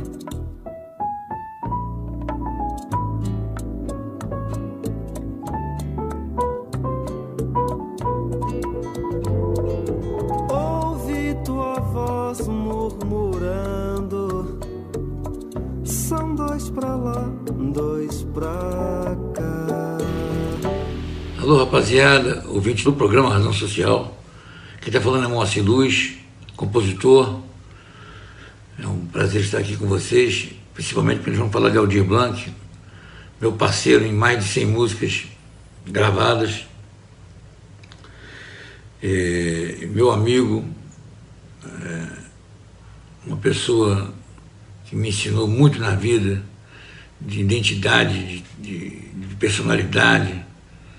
E então eu, tô, eu perdi um parceiro, mas perdi principalmente um amigo. A gente fazia músicas através dos papos diários que a gente teve. Nós moramos no mesmo prédio durante vinte e poucos anos. E então é uma coisa que ainda está difícil de assimilar, mas vai, Deus é grande, vai tudo dar certo. A gente fazia umas reuniões na minha casa e um grupo de pessoas importantes, Guinga, Lenine chegou a isso, Eli Costa, Fátima Guedes, Leila Pinheiro, e a madrinha Bete Carvalho, que ia sempre lá, né?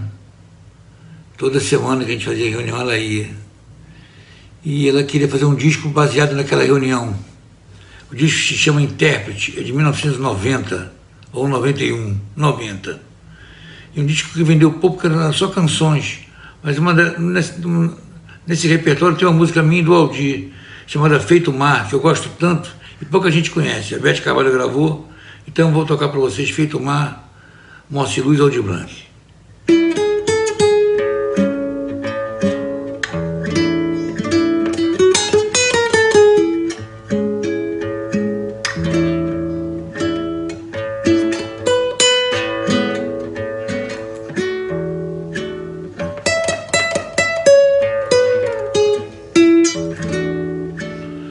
Você feito mar na lua cheia, orgulhoso mar, Senhor que não consegue parar de bater, mas fica entregue a pobres grãos de areia.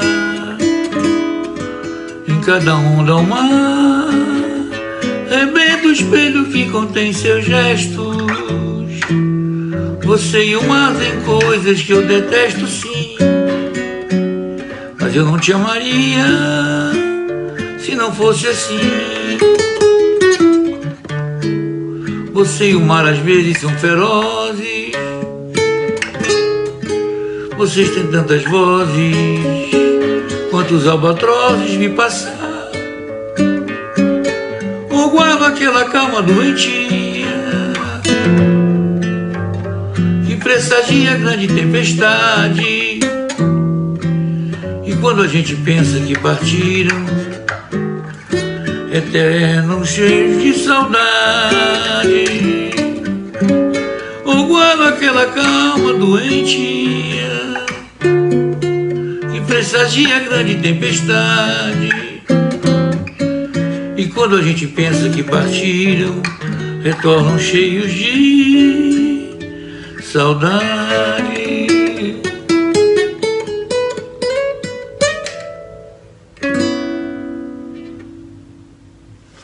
Abraço, gente. Tá aí, muito legal essa homenagem que foi preparada com muito carinho aí pelo Marcelo. Agradecer também ao Carlos Nem, né, que ajudou a gente a pegar também alguns depoimentos desses parceiros que foram do Aldir Blanc. Então, tá aí a nossa homenagem. e que ele esteja num momento de luz, de paz, é assim que a gente quer que a coisa siga, tá certo? Então a gente está aqui no Razão Social, na 94 FM, a rádio para compartilhar. Razão Social. Apresentação Cadu Freitas.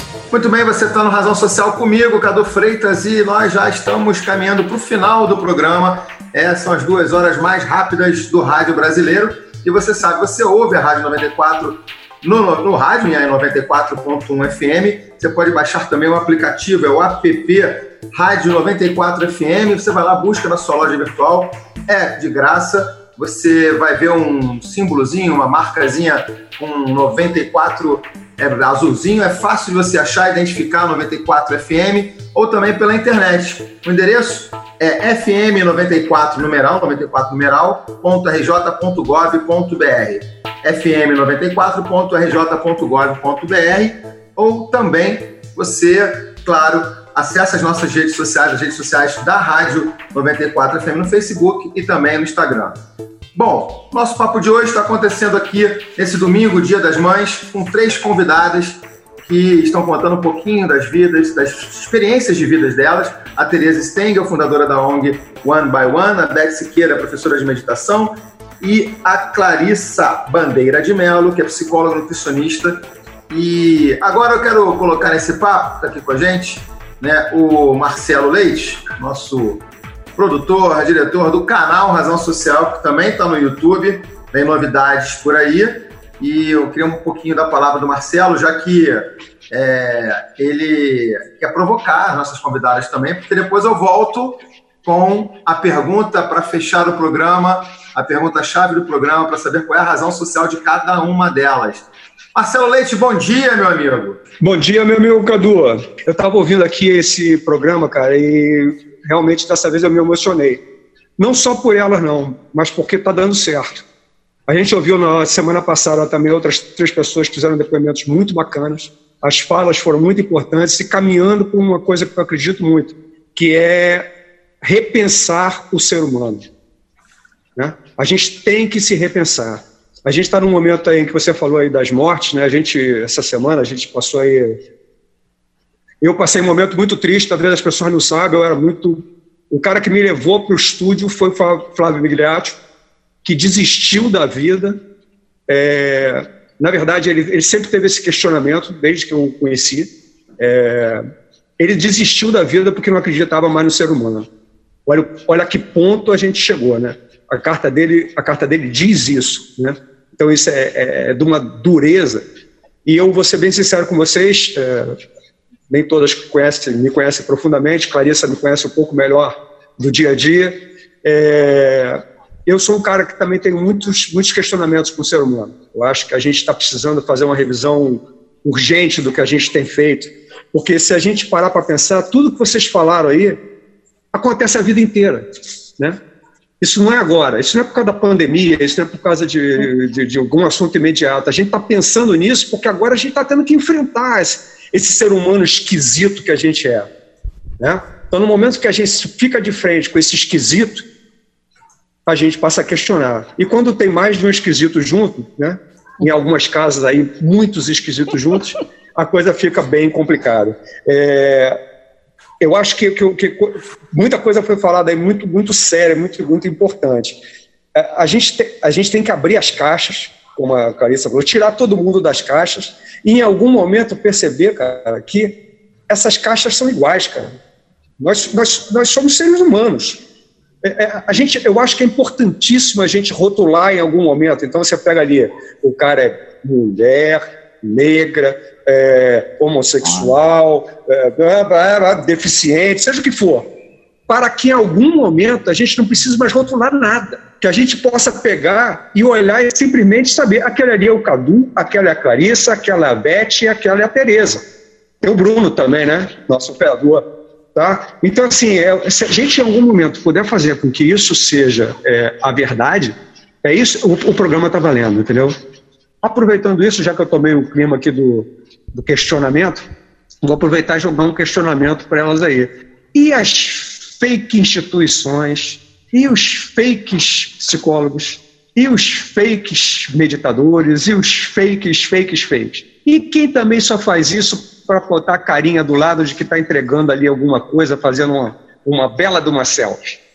Eu sempre prefiro, ou minha opção é, é fazer o que eu tenho que fazer, é, que o mundo fake cai. Eu sempre falo tempo ao tempo. Tem muito ego em nossos trabalhos, tem uma questão de necessidade de aparecer permanentemente e eh, eu acho que o tempo eh, e a seriedade de nosso trabalho é o que vai ir prevalecendo e eh, as pessoas te vão reconhecendo eh, justamente por teu trabalho tua constância e tua seriedade. Então, eu, quando acontece alguma coisa, eu falo, vamos a focar em lo que nós temos que focar, a fazer o que nós temos que fazer, mostrar onde estamos gastando dinheiro, como nós estamos gastando dinheiro que a gente recebe, porque nós ajudamos as pessoas porque outras pessoas nos ajudam a nós. É, a gente recebe doação de cesta básica, de, de roupa, de fralda, de kit de, de, de limpeza, de higiene, e a gente tem que ser extremamente transparente eh, e mostrar onde todo isso está indo. E uma vez que você consegue se organizar, a questão de gestão nas ONGs eh, no Brasil realmente é muito. Eh, tem muito amor e pouca gestão. Então, quando você consegue unir amor e gestão, eh, a coisa anda bem, não? É, mas é isso, eu mais que focar em um monte de gente que só fala e faz pouco, eu sempre falo, vamos focar onde nós temos que focar e trabalhar onde a gente tem que trabalhar. Você está conectado ao programa Razão Social. Atitudes positivas no ar. Beth Siqueira, professora de meditação transcendental, fala para mim qual é a sua razão social. Olha, então, é colocar em prática mesmo, com muita objetividade, esse plano do Maharishi Mahesh Yogi, o nosso fundador da meditação transcendental, que é eliminar o sofrimento, trazer felicidade e criar o céu na Terra. Mas para isso, os indivíduos devem criar o seu próprio céu e não o seu inferno, porque senão é isso que eles vão espalhar. E uma floresta é verde quando cada árvore é verde. E a gente só pode mudar a nós mesmos. Então eu trabalho para ter essa mudança em mim, ser essa mudança que eu quero ver no meu aluno, no meu familiar e na nação e no mundo. Como disse o Maharishi, o mundo é a minha família. Ver cada ser humano como seu familiar. Isso já vai ajudar em, em grande parte. Não faça o outro que você não quer que faça você mesmo. E é a empatia, a compaixão, o amor que prevaleça, isso já resolve muita coisa. Linda, linda razão social, Beth, não tenha dúvida. Muito bacana essa razão social da Beth. Agora, vamos lá, dona Tereza Stengel, rapidinho, a fundadora da ONG One by One. Tereza, fala pra gente qual é a sua razão social. É, nossa razão social, ou minha razão social, é mobilidade, dar mobilidade às crianças especiais e inclusão social através da educação. Olha, tá vendo? Perfeita, assertiva, no alvo. Bacana, Tereza. E agora, Clarissa Bandeira de Melo, psicóloga nutricionista, qual é a sua razão social? Se eu pensar em razão social, eu preciso falar um pouco do meu trabalho, né? Que é um trabalho de inclusão, é um trabalho de é, melhorar o comportamento é, alimentar das pessoas, são pessoas que têm uma relação ruim com o corpo e com a comida, e incluir essas pessoas na sociedade para que elas né, consigam, inclusive, se sentirem seguras né, para fazer as atividades do dia a dia, para procurar um emprego, para é, ir à praia de biquíni, né? É, é com isso que eu trabalho. E é lógico que eu trabalho com a inclusão pela, pela minha história com a, com a minha filha, sabe? É isso, a razão social da Clarissa, fechamos as razões sociais da Beth Siqueira, da, da Tereza Stengel e da Clarissa Bandeira de Melo. E a gente fecha também nosso programa de hoje, agradecendo cada uma de vocês. Agora eu quero saber rapidinho como é que eu acho a Beth, como é que eu acho a Clarissa e como é que eu acho a Tereza nas redes sociais. Vou começar com a Beth já me despedindo. Muito obrigado, Beth Siqueira, minha professora de meditação transcendental. Saudades demais de você. Uh, então, como é que a gente acha você rapidinho para a gente fechar o programa, Beth? Arroba Meditação Beth Siqueira. Muito obrigada por essa oportunidade e um prazer gigante estar com vocês aqui. Uma boa é, noite. Eu estava falando agora aqui com o Bruno, nosso operador de áudio agora do tempo, ele falou, Cadu, tem que fazer 10 programas como esse. Foi muito rápido. Passou muito rápido. Obrigado, viu, Beth? Feliz Dia das Mães para as moças, eu ia falar as meninas, as moças Feliz. que têm seus filhinhos, tudo de maravilhoso para vocês. E esse Obrigado, isso aí. Legal, Beth. Vai. Clarissa, vamos lá, Clarissa Bandeira de Melo, é, como é que a gente acha você? No arroba Nutri com, underline comportamento. Arroba Nutri underline comportamento no Instagram. Bacana. Isso. Clarissa, parabéns pelo dia de hoje. Obrigada. Parabéns pela Bia, tá bom? Cuide dela com muito carinho e que tenha, a gente consiga um mundo melhor para ela sempre e muito melhor ainda depois que a gente passar por tudo isso, que seja de reflexão para todos nós, tá bom? Um feliz Dia das Mães a todos também. É, aproveitem seu dia dentro das suas casas e com seus filhos. Boa, muito bem. Dona Tereza Stengel, como é que a gente acha a One by One? Como é que a gente faz? Então, somos os dois ursinhos que estão em cadeira de roda, um símbolo verde, e se chama One by One. One by One. Com esse sotaquezão da Tereza, parabéns pelo dia de hoje também, Tereza. Você tem o Nicolás, quem mais? Andrés e Isabela, três. Pois é, é três, três para cuidar. Isso, gente, muito obrigado. Estou cozinhando muito, estou cozinhando é... panqueca, cozinhando, limpando, lavando roupa, pelo amor de Deus. Tá vendo como Não é que acaba, não é fácil? Né? É, tá vendo como que é que não é fácil? Que lindas! É. Guarda essa panqueca para quando a gente puder se encontrar, viu, dona Tereza? Tá bom? Panqueques com doce de leite, então. Ótimo, meu Deus do céu. Aí a gente vai cuidar da nutrição com a Clarissa, pronto. E meditar com a, a... Beth. Aliás, eu, eu quero outro programa porque me fiquei com algumas perguntas para Clarice. Depois vocês Oba. trocam conexão, trocam ideias, por Vamos. favor. Agora é isso, agora é aproximação, conexão total de vocês. Uhum. Muito obrigado mais uma vez. O Razão Social vai ficando por aqui. É, agradecendo a audiência. Lembrando que nós fizemos um programa hoje de forma remota, cada um nas suas casas, se cuidando, se protegendo. E um feliz Dia das Mães para todas as mães desse país e que a gente possa perseverar daqui para frente, sempre pensando no próximo. É isso, Razão Social também nas redes sociais. Você pode achar a gente no Instagram, Razão Social, no Instagram, no Facebook e também no canal no YouTube. A gente tem vários vídeos lá legais de pautas positivas que a gente já fez ao longo de quase um ano e meio de atividade. O Razão Social tem a apresentação minha, Cadu Freitas, a produção do Marcelo Leite e minha também do Cadu Freitas, a operação de áudio e edição Bruno Alex e Rafael Oliveira, a produtora associada Emily Krieger e do coletivo EMA, a coordenação da Rádio 94 FM do Rafael de França, a direção geral da Cristiane Almeida. Vem aí, daqui a pouquinho, para sua programação, o Cirilo Reis com Túnel do Tempo. Até o próximo domingo. Fui, tchau, tchau. Razão Social. Apresentação Cadu Freitas.